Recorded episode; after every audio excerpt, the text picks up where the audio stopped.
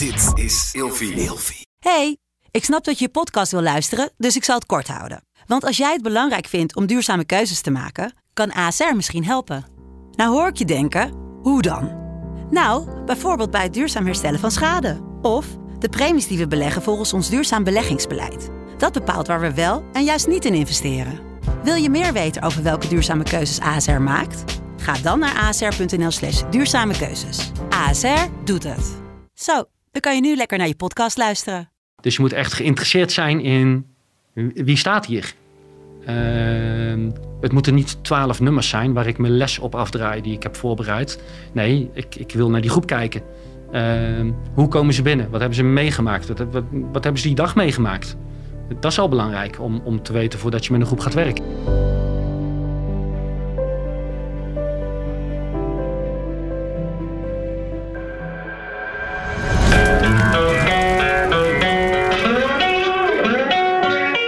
Oké, welkom bij eh, weer een eh, aflevering van Scherpschutters. In deze speciale serie gaan we het hebben over uh, trainen en opleiden binnen politie, defensie en marechaussee en aanvanten beroepen. En we verkennen wat vragen met de top-experts, zoals jij Marco, over wat nou een goede training maakt, wat een goede instructeur maakt en hoe we eigenlijk in essentie mensen voorbereiden op ja, het uitdagende werk op straat of bij defensie en op uitzendingen. En uh, daarvoor gaan we in gesprek met een aantal uh, mensen zoals, zoals jij dus. Uh, ja, superleuk. Ja. En voordat we beginnen nog eventjes, dit is ook een soort van, zou je kunnen zeggen, een soort eerbetoon aan al die docenten, instructeurs en opleiders. Die er soms toch wat bekaaid van afkomen qua, niet dat ze aandacht willen, daar, daar ben jij een, een, voorbeeld van hè. Maar ze staan er elke dag wel voor onze ja. mannen en vrouwen, jongens en meiden. Dus ook aan al onze collega's van politie, defensie, dankjewel voor jullie bijdragen. Maar voor nu, Marco, uh, ja, misschien is het leuk als je jezelf introduceert.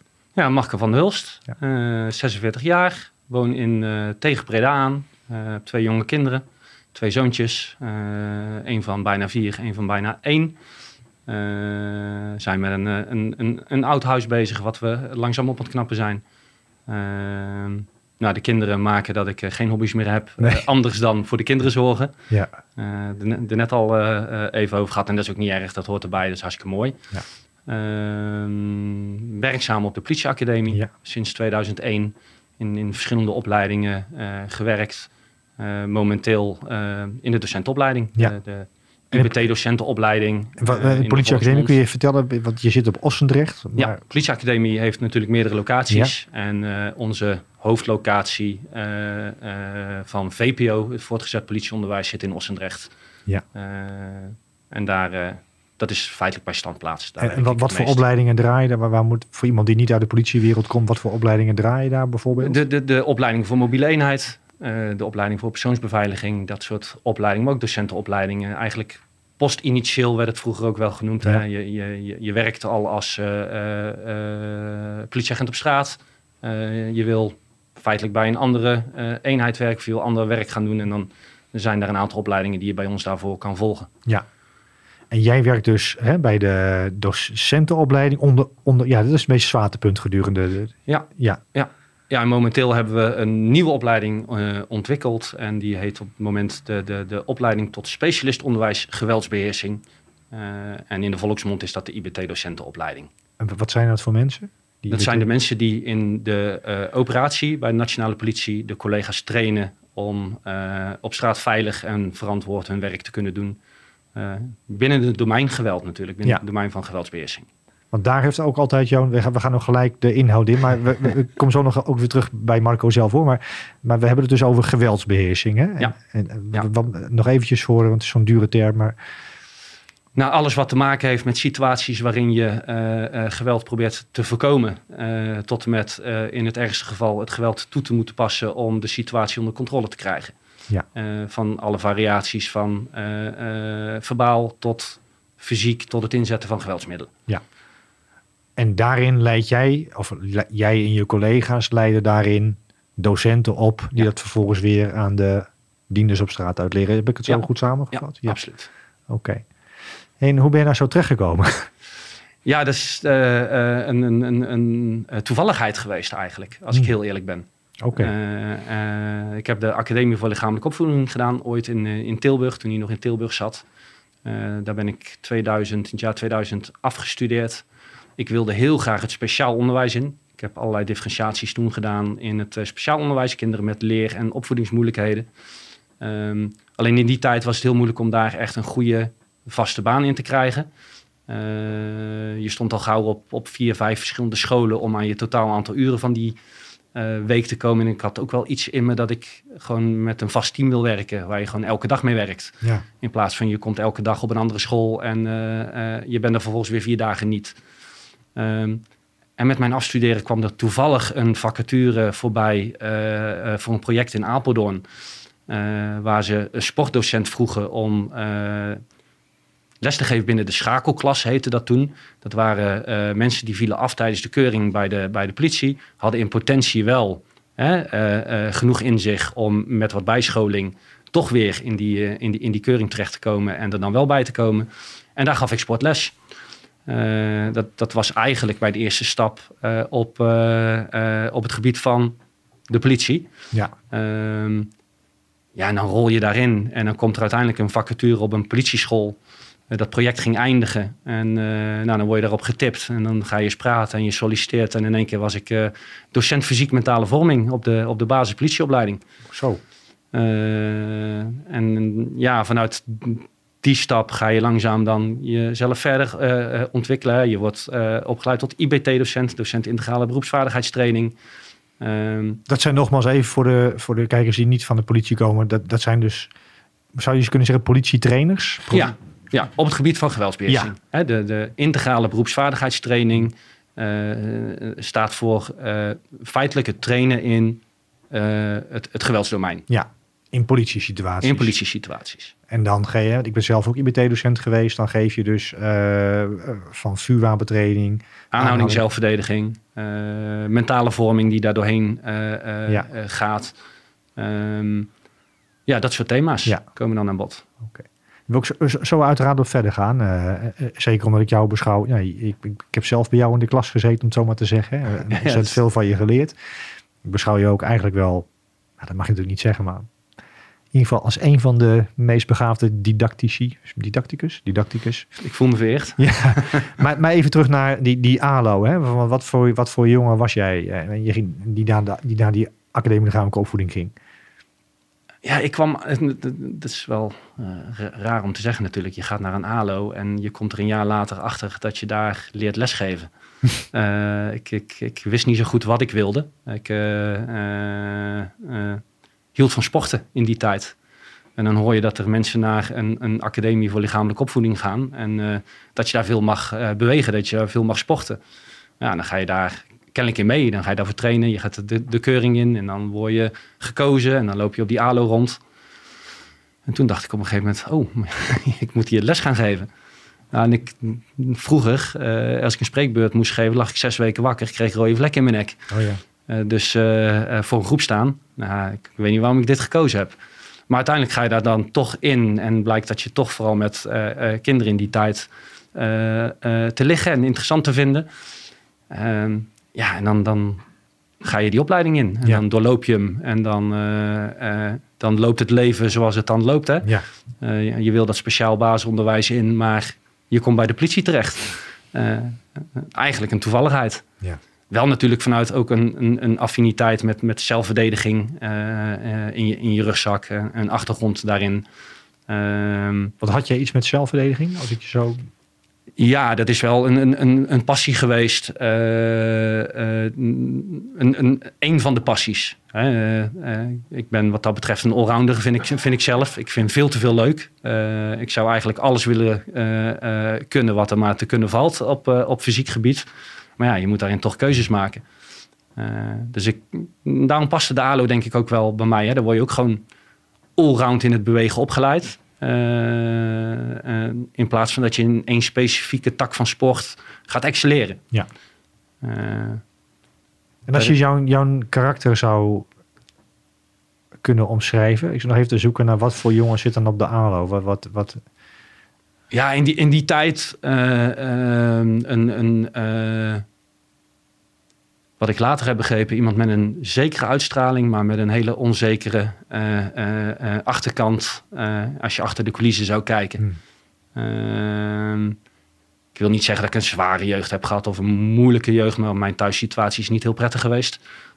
Met een vader die niet heel prettig geweest is, altijd. Ehm, vroeg het huis uitgegaan. Op mijn zestiende woonde ik niet meer thuis. Zat natuurlijk nog wel op school. Dus dat, dat heeft wel impact gehad op hoe dat ik toen was. Ehm, en waar ik tegenaan liep. Ehm, ja, ik denk wel eens dat de academie me gered heeft op een Hmm. bepaalde wijze. Op welke wijze? Ehm, nou, die gaf toch wel een stuk zingeving eh, en een stuk doel, waardoor ik eh, andere zaken los heb weten te laten, waar je wellicht op het randje van stond om daarin te vallen. Hmm. Ehm, ja. Je krijgt eh, vroeg of laat bepaalde vrienden, je wordt een bepaalde kant op getrokken. Wil je daarin mee, wil je daar niet in mee? Eh, die academie die heeft mij denk ik wel gered in die zin. Ja. Ja. En die, de academie is natuurlijk gewoon een gebouw van, eh, van, van, steen, zeg maar. Hè? Ja. Waren er ook, ook mensen die, die, waarvan je zegt van die zijn belangrijk voor mij geweest? En zo ja, hoe? Ja, er zijn natuurlijk wel een aantal docenten geweest waar je nou, in een bepaalde mate tegenop kijkt. Eh, eh, waarvan je denkt, hè, in, in het begin van het eh, leren lesgeven, leren instructie geven, denk ik dat iedereen wel een voorbeeld in zijn hoofd heeft van zo zou ik het ook willen doen of kunnen of hè, dat wil ik evenaren. Eh, later leer je dat je vooral jezelf moet worden daarin. Maar in beginsel is het niet verkeerd om je te identificeren aan een, een goed rolmodel. Aan, aan iemand die je hoog hebt staan en waar je zelf aan afmeet. En daar zijn er wel een aantal van geweest in die tijd. eh, die voor mij belangrijk zijn geweest. Ik, heb- ik, ik, is daar een voorbeeld van te noemen? Van, waarvan je zegt, nou, dat, dat is wel een belangrijke persoon geweest. Of iemand die wat gezegd heeft misschien. Mm, nou, misschien niet in die tijd echt een specifiek voorbeeld. We praten toch alweer over twintig jaar eh, eh, geleden. Maar er zijn nog steeds contacten met collega's van de ALO. We werken er in ons onderwijs ook mee samen. Hè, van, met, met Fonte Sporthogeschool. Ehm, waar ik toch regelmatig nog, nog mee spar en, Ja. en geïnspireerd door kan raken. Ja. Ehm, ja, de- hè, los van het feit dat het een hele mooie tijd is geweest, Ja. die, die, die, die opleiding, is het ook voor mij wel een lastige tijd geweest. Want ik was nog volledig bezig om mezelf te vinden. Ja. Eh, eh, in een tijd waarin eh, eh, eh, iedereen zich profileert om uniek te zijn, om op te vallen, om eh, iets te worden van wat je zogenaamd moet worden, Ja. eh, heb ik wel geworsteld met Ja. eh, de geschiedenis die nog net achter me lag. en, en, en, en die passie die voor lesgeven ontstaat. Dus Ja. daar was ik ja, aan het worstelen. En ik heb dan zelf, dat, dat weet je natuurlijk, hè, ik heb zelf ook dan een vrij pittige jeugd gehad. En voor mij is een rolmodel altijd wel heel belangrijk geweest. En ik zit er ook wel eens vaak terug te denken van, ja, wat betekent dat voor mij nu als docent? Hoe zou, hoe, hoe, hè, als ik mezelf verplaats naar dat jochie van 18, Ja. van wat voor docent zou je dan iemand toewensen? En als je, als je nou terugkijkt hè, naar, naar jij op die leeftijd, wat, wat, voor, wat voor docent heeft daar of zou daar een verschil kunnen maken voor zo'n jongen als jij? Een docent die aansluit bij waar jij tegenaan loopt, daar eh, zich in in kan leven. Eh, en dan met de juiste prikkeling eh, je een andere kant op kan eh, duwen. Hmm. Eh, in ieder geval het inzicht kan geven, zodat je zelf die andere kant op wil. Hè? Want we praten over gedragsbeïnvloeding en dat lukt meestal alleen. Redelijk gechargeerd nu, hè? maar als het een zelfgewilde verandering is. ja. Dus op een of andere manier moet je geïnspireerd, geprikkeld raken om enerzijds te beseffen dat je misschien niet goed bezig bent. Eh, en, en anderzijds te zien waar je naartoe wil. Dus een helder doel voor ogen hebben van nee, ik, ik, ik wil die andere kant op. Eh, ja, en dan moet het iemand zijn die daarbij aansluit, die bij Ja. je past. Eh, dus zo iemand had ik wel in die tijd graag gewild. Ja. En in het schoolsysteem van toen liep ik vooral tegen docenten. En dan praat ik over de middelbare schooltijd, waarin ik het huis uit werd gezet door mijn vader. Ehm, ja, er was weinig begrip Begrip van? van docenten in, in dat onderwijs. Misschien omdat ze dat niet, niet helemaal wisten. Eh, misschien omdat ze mij vooral heel erg lastig vonden. Wat ook absoluut zo was, denk ik. Als ik daarop terugkijk. Ehm, ja, misschien, ik, ik heb de, de, de hoop dat daar tegenwoordig meer aandacht voor is. Hè, dat, dat, dat als mensen eh, op die leeftijd eh, in de knoei komen te zitten door thuissituatie, door, door andere zaken, dat daar anders op gereageerd kan worden. En, en hoe, kunnen we dat, hoe, kunnen we dat, hoe kunnen we dat doen? Ik ben, ik ben nou toevallig, gek genoeg, eh, ben ik docent zelf hè, op de Academie Lichamelijke Ja. Opvoeding. Dus ik zit nu een beetje in, eh, in de rol. Ik heb allemaal Marco's misschien wel in mijn, eh, in mijn klasje zitten. Of allemaal. Eh, en, eh, wat zou dan een... eh, wat zou dan wenselijk zijn? Als je Nou, feit, feitelijk het inzicht dat dat een, een belangrijke rol is eh, van een opleidingsinstituut. Om dat eh, in het docentschap te borgen en in andere eh, zaken te borgen. Dat, dat als op gaat vallen dat iemand ergens mee worstelt, Ja. dat je daar de juiste hulp bij krijgt. Ja. In plaats van alleen maar de, de, de misschien bijna zakelijke kant genoemd. Je moet docent lichamelijke opvoeding worden. Of je moet in dat, dat geval moet je het VWO halen. Je moet je diploma halen, want anders kan je niet door. Ehm, en ja, ik denk dat dat vooral een, een, een, een mindset is. Ik weet niet of dat helemaal het juiste woord is, maar als daar je focus ligt, dan is dat ook iets waar je eh, eh, voor open staat en wat je waar gaat nemen als het goed is. De focus van de docent. Ja, de dus- focus van de docent. Ja. Als we die een woord zouden geven, dus dat is, wat, wat voor focus heeft die docent dan? Die, De, de, de menskant, de menskant, ja. ja. Ja, zie je wat, wat, eh, wa- wat er in je les staat. Ja, Hè, is dat eh, een, een nummertje wat eh, iets moet leren? Of is dat een mens die mm, binnen een bepaalde context in jouw les staat? Hmm. Hè, die met een bepaalde rugzak in jouw les staat. Of een bepaalde thuissituatie. Of ja, wat er dan ook aan de hand is. En als we dan een hele grote sprong voorwaarts nemen, zeg maar, en, en parallel trekken met, ehm, met politie, politietraining, ik noem hem daar even zo, politieonderwijs. Als ik me heel even op mezelf terug betrek, nou, ik zal ergens in de 35 zijn, ik ben best wel oud als IBT-docent, of oud. Ik was ook geen jonkie meer. Maar ik was wel heel erg, heel erg inhoudgericht, al, al terugkijkend. Hè? Dus Ja. ik, ik, ik weet niet of ik zelf die, nou dat weet ik wel zeker trouwens, ik heb die menskant eh, lang niet altijd gezien. En Hoe, hoe, wat is jouw ervaring in, de, in het IBT-politieonderwijs? Die menskant van het onderwijs? Nou, ik, kan hem vooral algemeen, denk ik, eh, eh, eh, uitleggen. Ook vanuit eigen ervaring. Volgens mij is het volstrekt logisch dat je als eh, jong startende instructeur, docent, trainer... met hoeveelheid levenservaring die je op dat moment hebt en wat voor jou belangrijk is, ehm, logischerwijs op die inhoud gecentreerd bent. Je bent zelf nog jong, je bent als het goed zelf nog vaardig. Je denkt veelal eh, vanuit kunnen de vaardigheden nog beter? Moeten we ze niet beter trainen? Moet dat niet met een ander systeem? Eh, hè, je kan uren kapot gooien over hoe je het beste eh, eh, klaar moet staan om, om in actie te komen, bij wijze van Ja. spreken. Eh, en dat is als je jong bent, denk ik, heel normaal. Eh, pas als je wat verder in dat docentschap groeit, als je meer ervaring krijgt, eh, als je zelf ouder wordt, het, het, het wijzer worden, ehm, gaan er andere dingen belangrijk worden. Hè, het eh, Ja. past wellicht ook niet dat je op, eh, eh, op een wat oudere leeftijd nog heel erg met, met de fysieke kant of, of de vaardigheidskant bezig bent. Ik denk dat je daar jonge specialisten voor moet hebben die daar nog heel erg gepassioneerd voor zijn. Hmm. Terwijl het, het is een hartstikke belangrijk onderdeel van het leerproces. Ja. Hè? Dus, dus ik wil hem zeker niet naar beneden halen. Absoluut niet. Verre van, van dat zelfs. Ehm, maar ja, ik zie daar bij mezelf ook wel een ontwikkeling in. Hè? Dat, je, dat, dat je van dat heel belangrijk vinden... Ja. gaat naar dat wat meer genuanceerd naar kijken. Ehm, gewoon omdat je focus op, op een ander vlak eh, komt te staan. Ja. En dan komt die menskant steeds meer naar voren.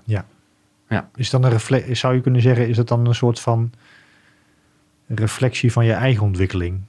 Ik denk het wel. Ja. Ja. En die zie ik ook bij anderen. Oké. Dus ik, ik meen te zien, hè? Ja. ik heb het nooit onderzocht, ben Nee, nee. wetenschapper, maar ik meen wel te zien dat dat bij iedereen zo in die ontwikkeling zit. Ja. Eh, en wellicht is het ook zo dat je die eerste fase nodig hebt om in die andere fase terecht te komen. Ja. Dus eerste fase als, als trainer, instructeur, docent, dat je een soort van inhoudsgericht bent? Of Ja. hoe is taakgericht, inhoudsgericht, zoiets? Inhoudsgericht. Ja, Ja. Ja, ik denk dat dat wel de eerste stap is. ja, eh, in, in het groeien naar docentschap. Ja. Ehm, dat is Dat- jou vast misschien ook, hè? Toch? dat is jou vast. Ja. Je, je, je bereidt je training voor. Je bent, je, je bent eh, expert in die inhoud. Je kan Ja. het goed voordoen. Je kan het goed uitleggen. Ja. Eh, eh, en, en je hebt waarschijnlijk de mening dat dit de best mogelijke inhoud is die je brengt. Hè? Want Ja, anders, zeker, ja. anders breng je het niet. Nee, precies. Hey, en, Eh. en toen er op die ALO ontstond, eh, eh, het is, hè, daar, daar ontstond, ontstond daar passie voor lesgeven. Want Ja. die, je wou eerst helemaal niet voor een groep staan. Nee, maar daar ontstond echt een, een, een, een passie voor dat lesgeven. En, en in die tijd met name om iets te betekenen voor kinderen die het moeilijk hadden.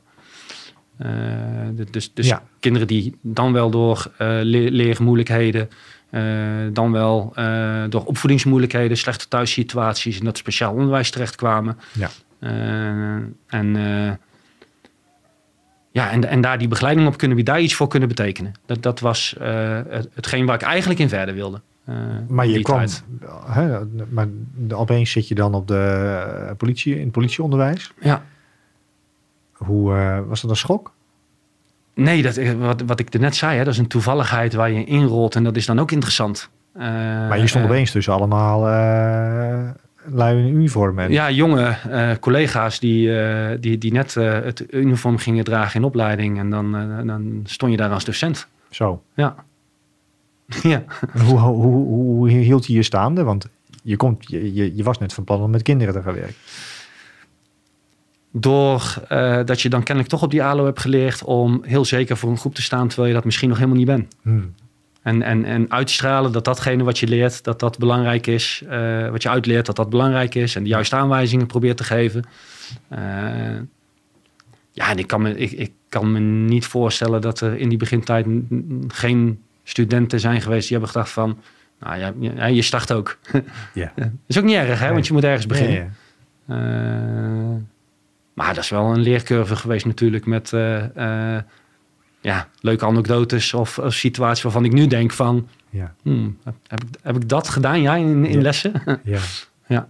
En hoe, hoe, hoe, hoe dealde je daarmee, zeg maar? Was je, was je voldoende voorbereid? Als docent heb ik het over, hè? Om, om daar binnen die politieonderwijs... Hoe is dat gegaan? Nou, feitelijk tijdens het werk. In, in het begin, ik weet wel dat ik in, in, toen ik in Eindhoven startte, eh, een aantal weken, toen er ook nog een opleidingslocatie in Heerlen was, daar lessen mee ging kijken. En ik letterlijk de les die ik vorige week had gezien, de week daarna eh, eh, zelf gaf. Ja. Eh, en, en maar hoopte dat ze geen vragen stelden die in de les die ik had gekeken niet gesteld waren. Hè? Ja. Dus dat heeft wel een tijd nodig gehad voordat je in die zekerheid groeit en ook daadwerkelijk de snaar gaat pakken van wat jouw rol daar is en wat je daar behoort te doen. Ja. Ehm, en dat is gaandeweg de rit gebeurd. Ja. En als ik mezelf nog even herinner, eh, want ik, ik gaf iets op mijn 17e, 18e gaf ik al karatelessen in op een karateschool. Maar ik was, denk ik, af denk ik, ik was vooral met mezelf bezig. Het enige houvast was dat ik heel hard kon schoppen. Ja. Dat kon je dan heel goed voordoen. Dan deed iedereen je na, dus dan, dat voelde wel oké. Wat was jouw, wat was jouw houvast in die tijd? Wat, Ja, ook, ook die vaardigheid en dat goed voor kunnen doen. Ja, Eh, en natuurlijk, dat is, dat is allemaal in een oefensetting. Hè? Dus eh, het goed voordoen is eh, maar relatief. Ja. Maar als ik terugkijk, dan hebben we daar veel dingen gedaan waarvan je nu kan zeggen... waarom zat dat in het programma? Want dat ben ik heel benieuwd. zijn gewoon vaardigheden die buiten op straat natuurlijk en, en nooit werken. Zo, En, nou, bepaalde polsklemmen in bevrijdingen, dat soort dingen. Bepaalde weertechnieken op, op, op, op aanvallen.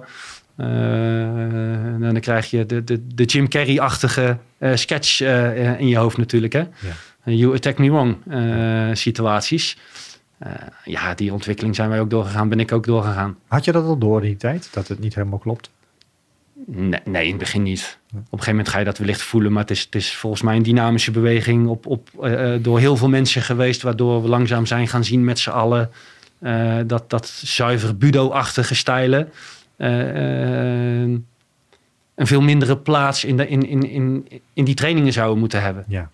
Het, het, het, het straatgevecht eh, eh, ziet er heel anders uit als eh, het gevecht in de dojo. Ja. Met allemaal regels. Ja. Eh, dus ja, dat is volgens mij een proces waar heel veel mensen een, een bijdrage aan hebben geleverd. En, en langzaam ga je dat wellicht zelf ook zien of voelen. En, en, en denk je vooral terug op situaties van, hm, deed ik dat echt? Daar zijn ze niet veel beter van geworden. En waar staan, waar staan we nu? Met, met, met, als, als, als even, want dit gaat nou in feite over realistisch trainen, denk ik toch? Hè? Ja, ja. Waar staan we nu anno 2022 op dat, op dat stuk in vergelijking met toen? Ah, vele malen beter. Ja? Het ontwikkelt zich continu door. Uh, uh, en, en ik denk dat er om de zoveel tijd weer nieuwe inzichten komen die, die doorgevoerd kunnen worden. Soms komen er al nieuwe inzichten waar de tijd, de, de, de, de organisatie, de, de, de, nou, de context nog niet klaar voor is. kun je een voorbeeld geven, concreet voorbeeld, waarvan je zegt dat, dat, dat doen we voor mijn gevoel nu echt beter in de training? We kijken veel meer naar meervoudigheid. dus dus ehm, leer iets uit ook op het gebied van vaardigheid, wat in veel meer contexten, veel meer situaties toe te passen is. En niet exclusief voor één situatie. Um, je, je, je kan 80 verschillende manieren aanleren om uh, jezelf te verweren op een fysieke aanval met trappen en stoten. Ja, uh, ja wat gelukkig het inzicht is geworden, is dat, dat één manier daarin die altijd werkt het beste is. Ja. Uh, vraagt veel meer trainingstijd en vraagt natuurlijk met alle wetenschappelijke principes die eronder liggen. Eh, vooral de mogelijkheid van ons systeem om dat onder die moeilijke, stressvolle omstandigheden er ook uit te laten komen. Want daar gaat het uiteindelijk om.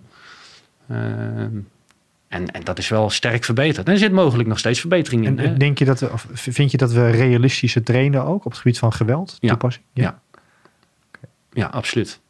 Uh, en ik denk binnen alle diensten. Of dat nou politie, uh, uh, mogelijk brandweer, gezondheidszorg, wat ik van jou natuurlijk wel eens hoor. Ja. Uh, dat ontwikkelt zich continu door. Ja. Hey, dan, dan, dan want ik komen we uiteraard nog op over wat een goede training is, een goede docent. Maar ik ben nog wel even benieuwd naar die, die, die passie voor het lesgeven, die ik, die ik ook heb uiteraard. En dat, hoe is dat verder gegaan bij de politie? Ging dat vuurtje steeds harder branden? Nou, je komt eerst natuurlijk uh, uh, in, in verschillende opleidingen terecht, waarin uh, je nog steeds passie voor die inhoud hebt. Ja. en, en ook op zoek bent naar meer kennis, meer ervaring bij verschillende doelgroepen op die inhoud. Dus na 2,5, 3 jaar in die basispolitieopleiding ben ik overgestapt dan naar het voortgezette politieonderwijs in Ossendrecht. Ja. Heb ik in die ME-opleiding een, een, een tijd lesgegeven. Uh, aanhoudingseenheid, eenheid, wat andere opleidingen. En je, groeit langzaam door naar nou, wat meer in de breedte verschillende opleidingen uh, verzorgd. Uh, hoe, hoe, was dat dan, zeg maar, om zo, dan sta je in één keer bij zo'n ME-opleiding met die wapenstokken, schilden en wat ze ook allemaal hebben. Hoe, hoe, was dat voor jou? Ja, dat was ook bijzonder, want dan begint heel even opnieuw wat je uh, 2,5 jaar daarvoor in die basispolitieopleiding hebt meegemaakt. Hè? je, je start in die opleiding en gaandeweg leer je daar meer van en leer je daar meerdere lessen van verzorgen. En, en, en groeit je ontwikkeling daarin door. Ja. Maar kun je concreet herinneren of nog terugvoelen dat je daar dan met die lui staat? Of wat moest je doen? Uh, nee, ja, uh, bepaalde lessen op de hindernisbaan. Uh, waarin ze uh, leerden om met bepakking te verplaatsen. waarbij we starten op de hindernisbaan. Maar waarbij het doel was. Ze moeten dat op een gegeven moment in een operationele context. moeten ze bepaalde hindernissen kunnen beslechten. Hm. dus daar, daar, daar zat een lessenreeks in waarin je vanuit die hindernisbaan uiteindelijk in volle bepakking in dat oefendorp terecht kwam waarin ze onder druk op muren moesten klimmen of van muren af moesten uh, klimmen. Uh, nou, dat soort lessen. De, de, de, uh, de, technische vaardigheid van het omgaan met een wapenstok en een schild. de toepassing daarvan in, in die operationele context, in die linie. hoe, hoe heb jij dit? Hoe heb, want jij hebt die inhoud dan ook eigen moeten maken, toch? Of niet? Ja, dat, dat leer je dan redelijk snel door mee te draaien met ervaren collega's ah. waar je eerst, eerst naast gaat staan. Ja. dat, dat, dat was gewoon een inwerktraject. Ja je komt niet meteen natuurlijk uh, droog zo op zo'n groep te staan. Nee. Uh, en dan is het door schande en, en, schade ook wel eens wijs worden. Hè? Dat je soms iets zegt en dan krijg je de feedback van de operationele mensen van ja, wat je nou zegt klopt niet. Nou, dat kan. Kun je nog iets herinneren of niet specifiek? Nee, geen, specifieke, geen specifieke dingen, maar soms gaat natuurlijk echt wel in die context opvallen dat je wellicht niet helemaal de snaar raakt van hoe het in het werkveld gaat. Eh, nou, en dan mm, van prettige studenten die, die dat durven, krijg je dan daar feedback op. Ja. Eh, en als je daarvoor open staat, ga je daarvan leren. Ja. ja. Ik heb zelf wel, als, als ik terugdenk, voor mij was het uh, vuurwapenmoment wel een, een mijlpaal, als je het zo mag noemen. Het gaat over vuurwapens. Maar ik gaf zelf eh, altijd wel vechtsportlessen en nou, sportlessen en mentale vorming en samenwerkingstrainingen. Maar dan in één keer op zo'n schietbaan staan, dus waarbij je natuurlijk eerst zelf vuurwapenvaardig eh, Ja. wordt. Je gaat zelf met het vuurwapen trainen. En dan heb je opeens een, eh, een Ja. klasje van twaalf man op een vuur of op een, eh, op een schietbaan staan. Dat is gewoon spannend. Ja, dat was echt spannend. Ja. En ik, ik kan me ook wel herinneren dat dat wel invloed had op mijn eh, manier van lesgeven. Dat ik, ik, had, ik had er wel door van de, de, de, zeg maar de old school tricks Die werkt even in niet. de dojo. Dus dit, dit was voor andere koek. Ja. Heb jij dat, hoe heb jij dat ervaren? Ja, wel hetzelfde. Absoluut. En, en uiteraard omdat heel die schietbaan in het kader van veiligheid gewoon een wat, wat eh, eh, andere wijze van werken vereist. Ja, Eh, zeker in de beginfase van het leerproces waarin mensen voor het eerst met een wapen om leren gaan. De veiligheid vereist dat je daar een wat strakkere manier van werken, een wat strakker lesklimaat wegzet. als dat je met zelfverdediging eh, wellicht in een dojo kan doen. Ja. Eh, ja, dan moet je dan toch wel weer jezelf opnieuw in leren te vinden. En dat Ja. eerst jezelf weer eigen te maken. eh, om vervolgens weer te zien waar je wellicht ermee kan gaan spelen. Maar veiligheid op een schietbaan, ja, daar ontkom je niet aan. nee. Eh, die fout in de dojo levert een blauwe plek op. Ja. Hè, gekscherend gezegd. Die, Ja. die fout op de schietbaan levert wellicht een, een, een, een, een situatie op die je nooit mee wil maken. Ja, precies. En hoe, hoe, hoe, hoe, heb jij jezelf daarin ontwikkeld? Specifiek even naar het vuurwapenonderwijs. Op jouw, misschien jouw visie daarop of hoe je te werk ging. Hoe has je dat gedurende de jaren ontwikkeld? Want je hebt best wel veel verschillende groepen getraind ook, hè? Ja, ja. Nou ja, waar je, waar je eh, vooral in ontwikkelt is, is eh, welke mate van eh, vrijheid of autonomie kan ik aan een doelgroep geven met dit middel. En, net voor de opnames hadden we het er nog zo even over. De veiligheid is, terecht steeds belangrijker. Eh, daar worden we ook steeds vaker op bekeken. Als het misgaat, eh, moet je ook echt kunnen verantwoorden dat je alles hebt gedaan om te voorkomen eh, dat het misgaat. Maar toch heb je in, in opleiden te maken met een doelgroep die in een bepaalde cultuur en in een bepaalde context werkt. En als die in de operatie gewend zijn om heel zelfstandig met, met, met, met middelen om te gaan, in dit geval met vuurwapens, moet je daar in je onderwijs naartoe werken. Ja. Dus, dus je ontkomt er niet aan om dan in je methodische opbouw eh, van wellicht heel gesloten naar meer open, van heel veel controle naar meer vrijheid te gaan. Ja. Ehm, want het werkt ook niet om ze heel gesloten op te leiden. En als ze dan de, de poort uitlopen, dat ze dan volledig vrij zijn om met dat wapen eh, te werken volgens de procedures die ze hebben aangeleerd. Nee.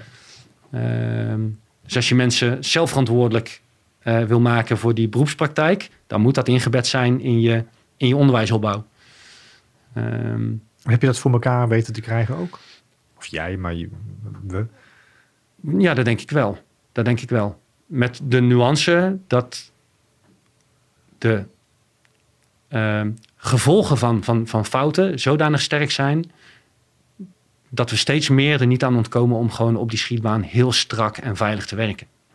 Eh, en, en andere middelen, dus, dus niet met scherp werken moeten zoeken, waarin je eh, wellicht eh, wat meer richting die praktijk gaat, gaat werken en waarmee je mensen meer vrijheid geeft.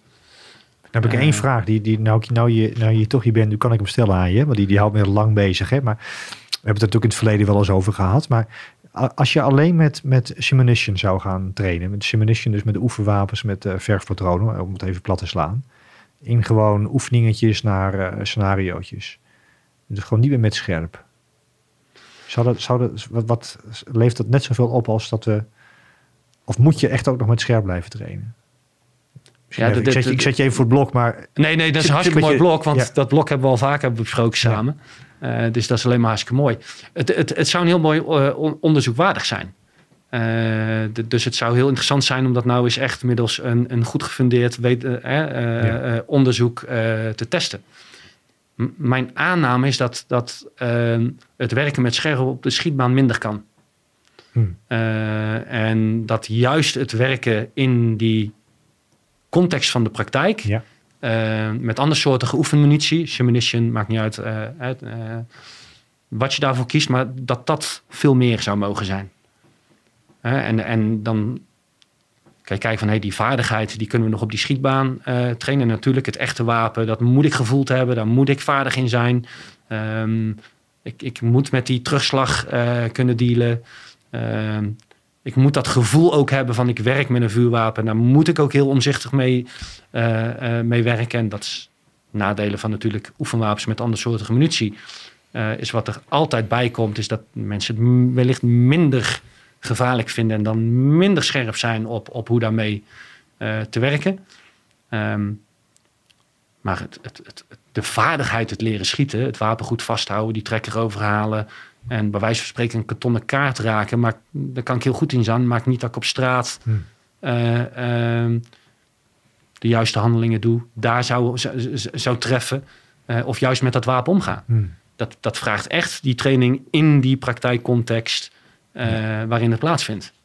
Het woord komt nu herhaaldelijk terug, in die praktijkcontext uiteraard wel een beeld daarbij. Maar kun je aangeven, is dat geen vanzelfsprekendheid dan? Dat we in de praktijkcontext Steeds meer. Hè? Oh. Uh, we, we, zien gelukkig in heel die ontwikkeling van de afgelopen jaren uh, dat daar waar we vroeger wellicht veelvuldig in een dojo stonden, uh, dat je nou diezelfde vaardigheden traint in je uniform in een praktijkstraat, terwijl je bij een politievoertuig staat, ik noem maar iets. Ja.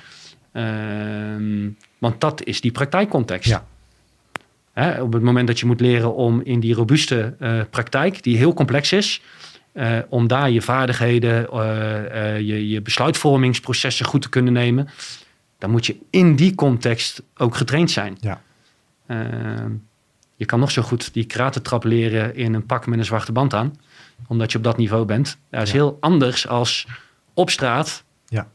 in het moment, onder druk, met veel chaos uh, dan ook die vaardigheden op te roepen en die even effectief in te, in, in te zetten. Ja. Dat is gewoon, gewoon heel anders.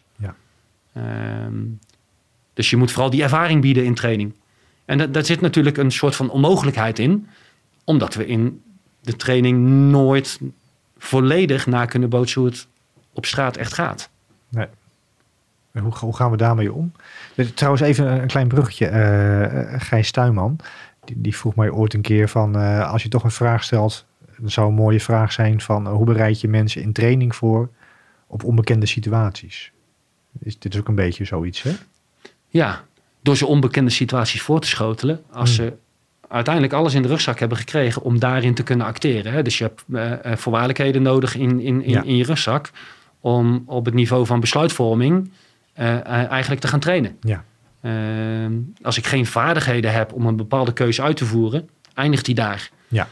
Als ik alleen de vaardigheden heb, maar ik ben niet getraind om het besluit te nemen, eindigt die mogelijk ook daar. Ja. Uh, dus je hebt het beide nodig. Ja.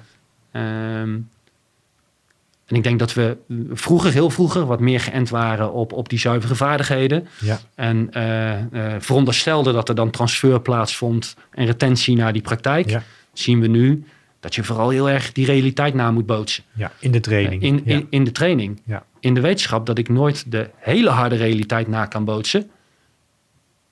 Die er in de werkelijkheid natuurlijk is. In de training weet ik nog altijd dat ik s'avonds thuis kom. Mm -hmm. Altijd. Ja. Ik weet dat die training anderhalf uur duurt over het algemeen. Misschien een middag. Ik weet dat ik tussendoor pauze krijg. Ik weet dat ik eh, misschien een keer uh, uh, iets van pijn ervaar. Uh, uh, omdat ik een klap krijg. Of, maar het is altijd met beschermende middelen. Ja. Je hebt in training nooit de daadwerkelijke realiteit van... Hey, kom ik hier heel levend uit en zie ik vanavond mijn geliefde weer. Ja. En dat maakt, dat maakt al het verschil. Hè. Is de laatste een, een, een, de uitzending van Wendy Dorrestein te kijken... die dat, dat, dat ook zo mooi weer uitlegt. Hè. Ehm, ontwikkelingen van topsport met name de psychologie van topsport die in het onderwijs terecht zijn gekomen, zitten heel veel goede elementen in. Maar die topsporter die loopt als hoogste risico dat hij die medaille niet haalt en dat hij uh, faalt ja. voor zijn of haar gevoel. Ja. Uh, onze collega's op straat, in, in welke dienst dan ook, die lopen het gevaar dat als zij er niet aan uitkomen, zij gewond raken of niet thuiskomen. En wat doen wij daar, wat doen wij daaraan als opleiders, trainers, docenten? Of staan we machteloos? Nee, ik denk niet dat we daarin, daarin machteloos staan op het moment dat we zo goed mogelijk die realiteit nabootsen en ze vooral heel veel ervaring in die daadwerkelijke context geven, um, dat ze daaraan uit kunnen komen.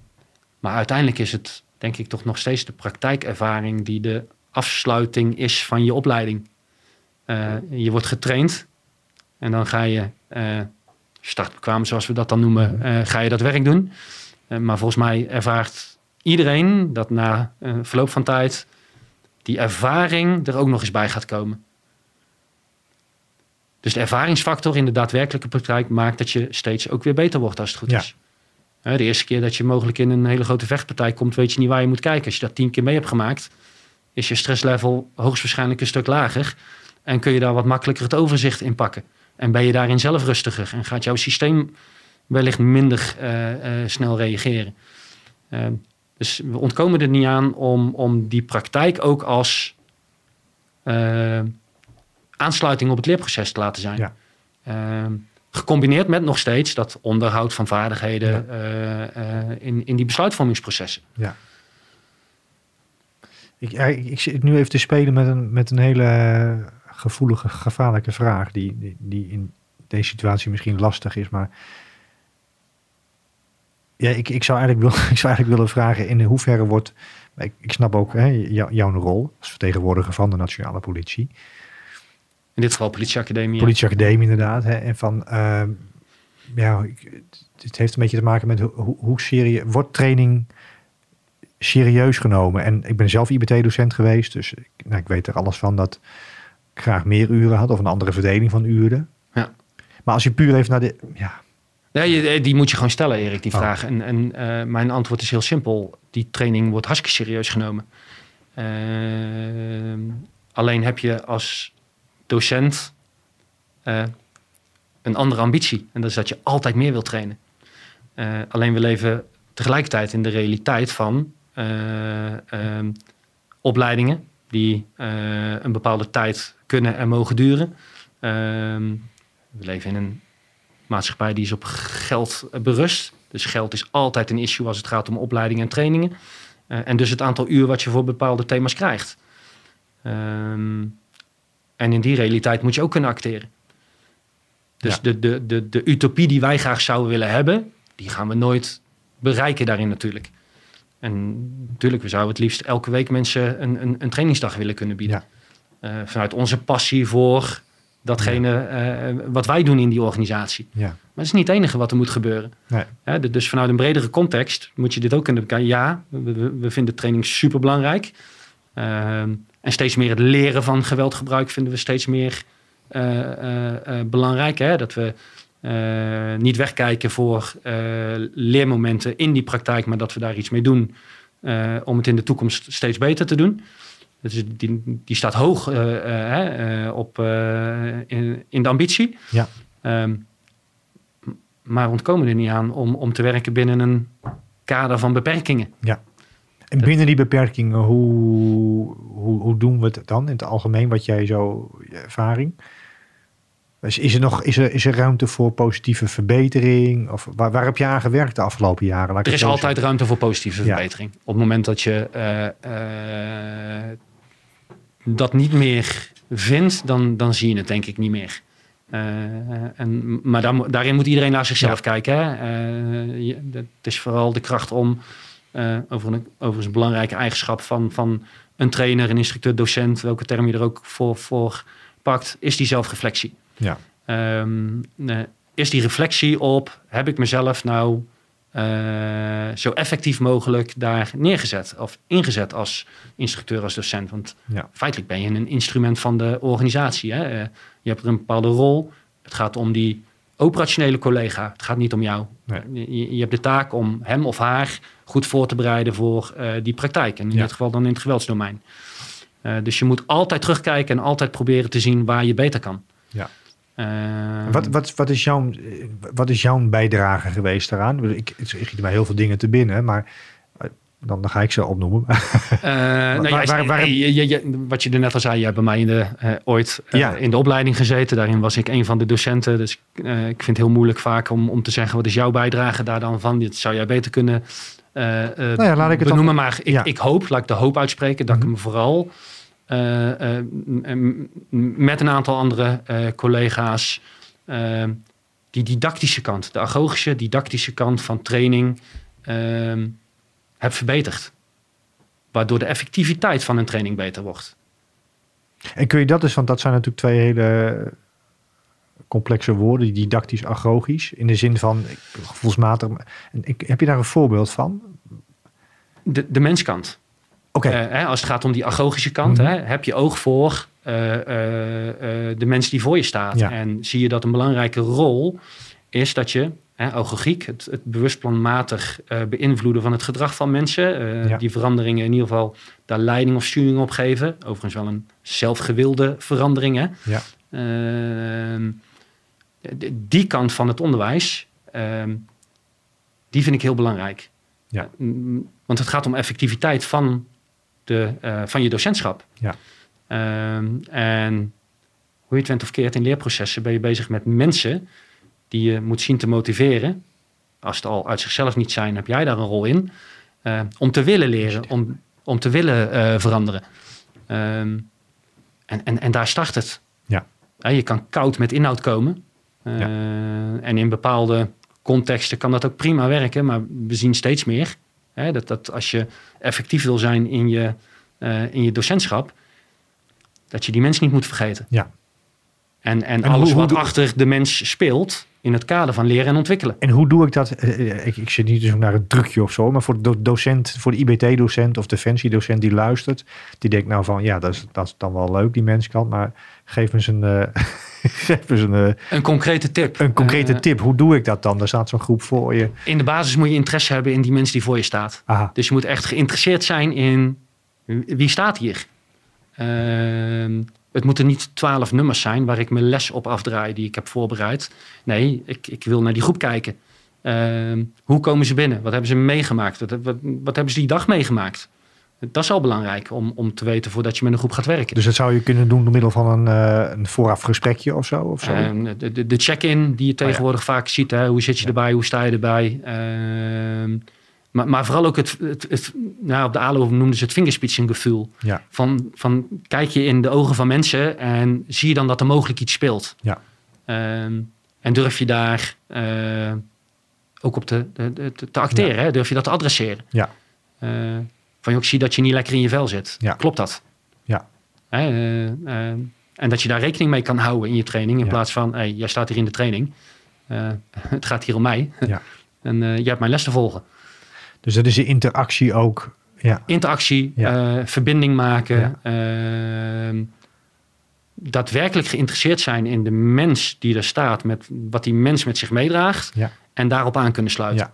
Het, het, het gaat feitelijk om je beginsitua- beginsituatie, didactisch gezien. Ja. Eh, een term die eh, ik denk in alle opleidingen van in trainer, instructeur tot docent altijd terugkomt, is het in kaart brengen van die beginsituatie en daarop aansluiten. Ehm, en in die beginsituatie zit niet alleen eh, hoeveel mensen zijn het, zijn het mannen, vrouwen, welke leeftijd. Eh, het zijn er twaalf. Het is allemaal heel belangrijk om te weten voordat ik mijn training ga geven, zodat ik weet hoe ik mijn organisatie daarop aanpas. Maar wie komt er in mijn training en wat hebben ze meegemaakt? Waar staan ze? Eh, vanuit welke cultuur komen ze? En dat is al belangrijk. ja daar, daar heb jij ook wel, wel, wel mooie ervaringen mee. hè? Hoe van de ene doelgroep de andere cultuur heeft dan de andere doelgroep. Want ik, ik herinner me, in het voorgesprek had het nog over dat je bij een, eh, zeg maar een, een specialistische eenheid dan tegen een andere cultuur aanloopt als bij, even zonder de eenheden te noemen, waar, waar, waar moet, hoe moet ik dat voorstellen? Nou, met name in, in, in eh, de wijze waarop je je les organiseert en in welke werkvormen je zaken wegzet. Hè? Eh, Ja. als we het hebben over didactische werkvormen, eh, dan is dat feitelijk de verpakking die ik om mijn inhoud heen zet en hoe dat ik hem aanbied. Ja. Nou, dat kan door ik vertel het en jij luistert, ik doe het voor, jij doet na. Maar dat kan op vele andere manieren Ja. in de zin van je zet in, in groepjes mensen met een opdracht aan het werk om dat gezamenlijk te bekijken en daar gezamenlijk iets over uit te vinden. En ik begeleid dat proces. Ja. Ehm, en daar waar dat bij de ene doelgroep heel erg goed werkt, omdat die studenten eh, zo opgeleid zijn, omdat dat in die cultuur Dus, eh, normaal is, Ja.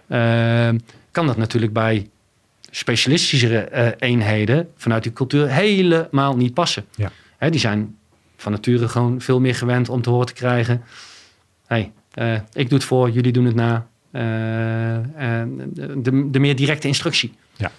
Ehm, waar op zich niks mis mee En is. hoe hè, pak jij dat dan aan? Jij ziet op een gegeven moment zo'n, eh, zo'n dat weet ik niet hoor, maar ik kan kunnen je, je, je zet een werkvorm in bij een bepaalde doelgroep. En, en dan? En dan schakel je terug. Je moet Oké. Eh, eh, dan breek je het ook maar gewoon open. Hè, joh, eh, kom bij elkaar, ik zie dat deze werkvorm eh, niet werkt. Kunnen jullie mij eens meenemen in waar je nu tegenaan loopt? Eh, breek hem maar open.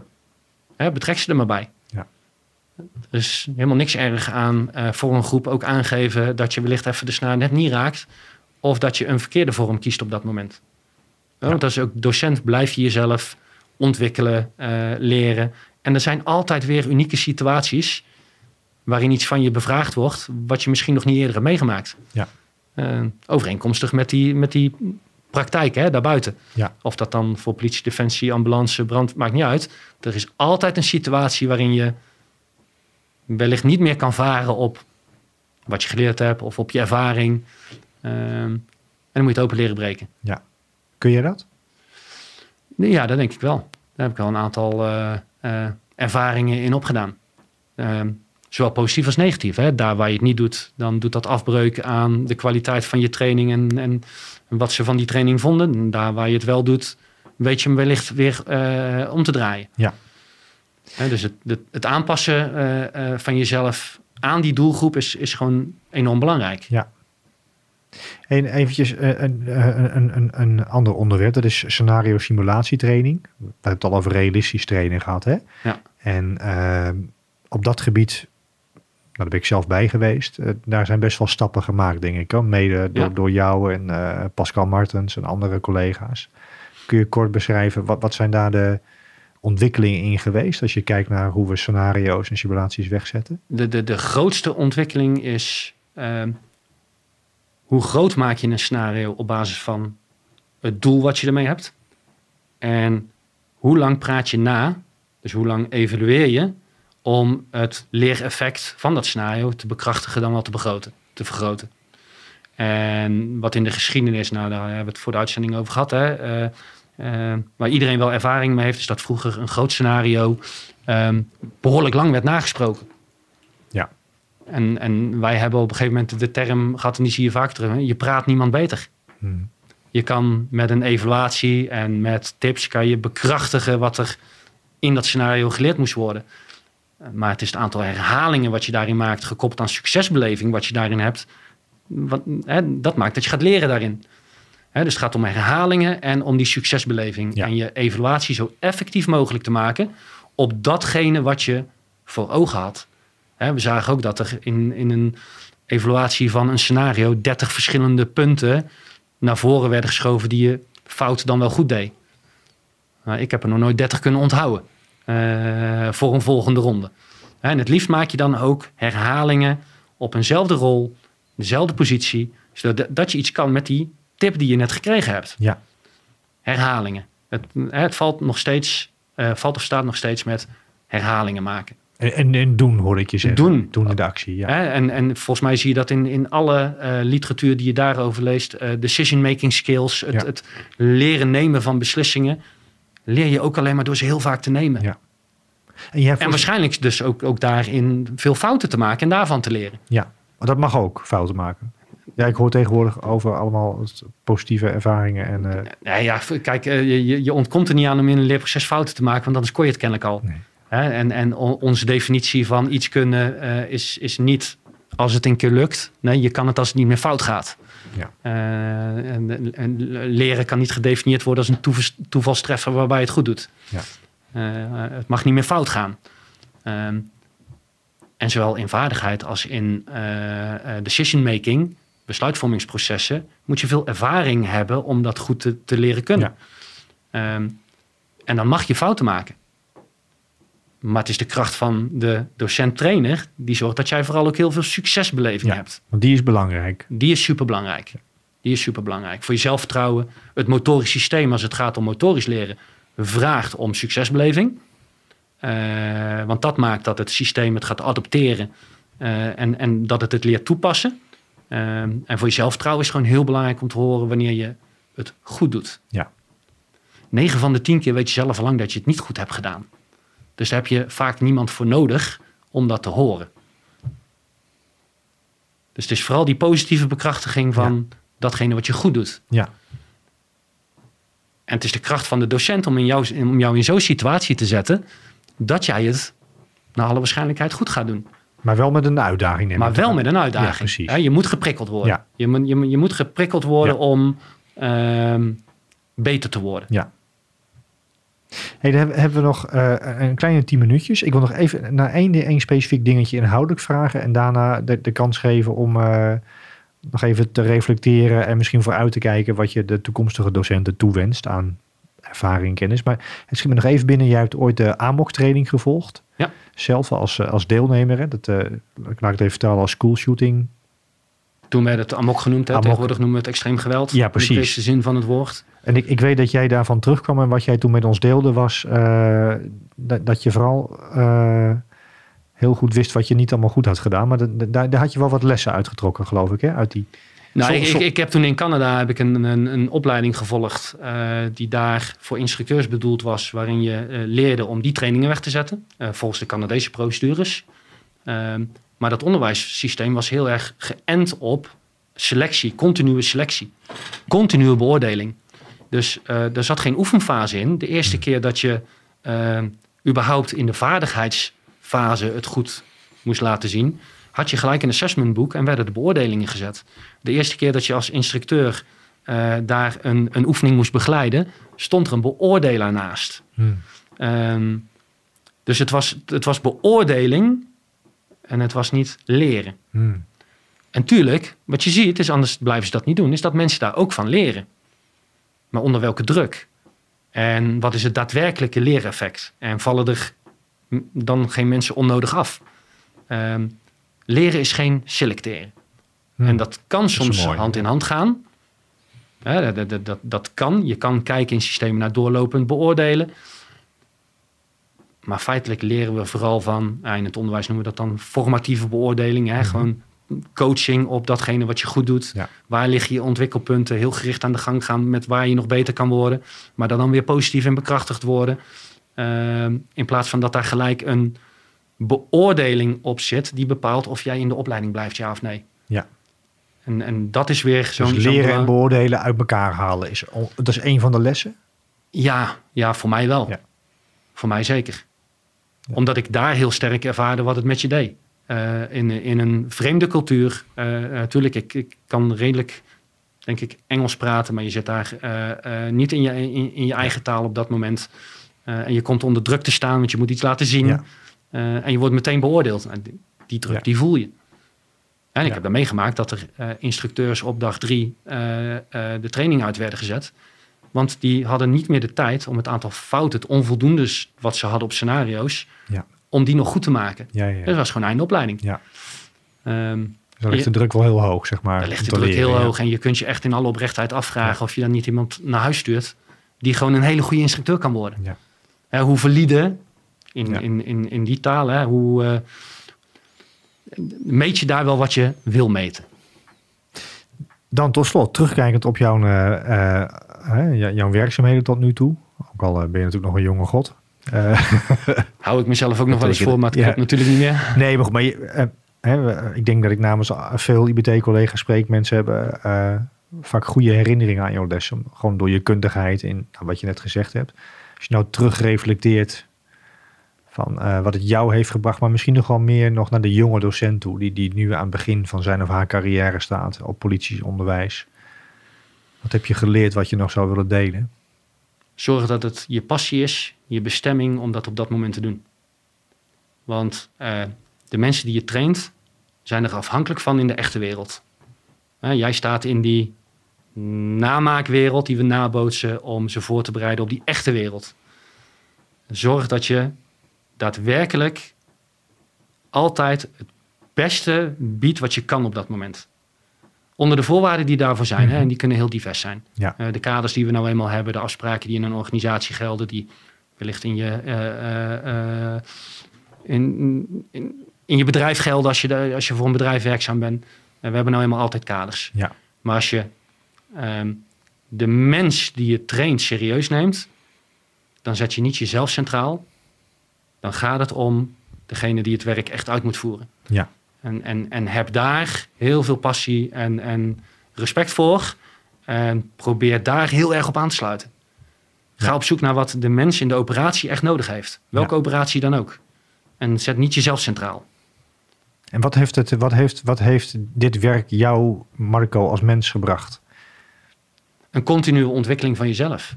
Want dat is wat docentschap met je doet. Ehm, als, als docent sta je in een glazen huis. En zeker in het werk van een docentenopleiding uh, verzorgen. Want op het moment dat je docenten gaat opleiden en je gaat vertellen hoe dat zij les moeten geven, moet je het op de eerste plaats ook wel goed voordoen. Hè? Mhm. Het practice what you preach principe. Ja.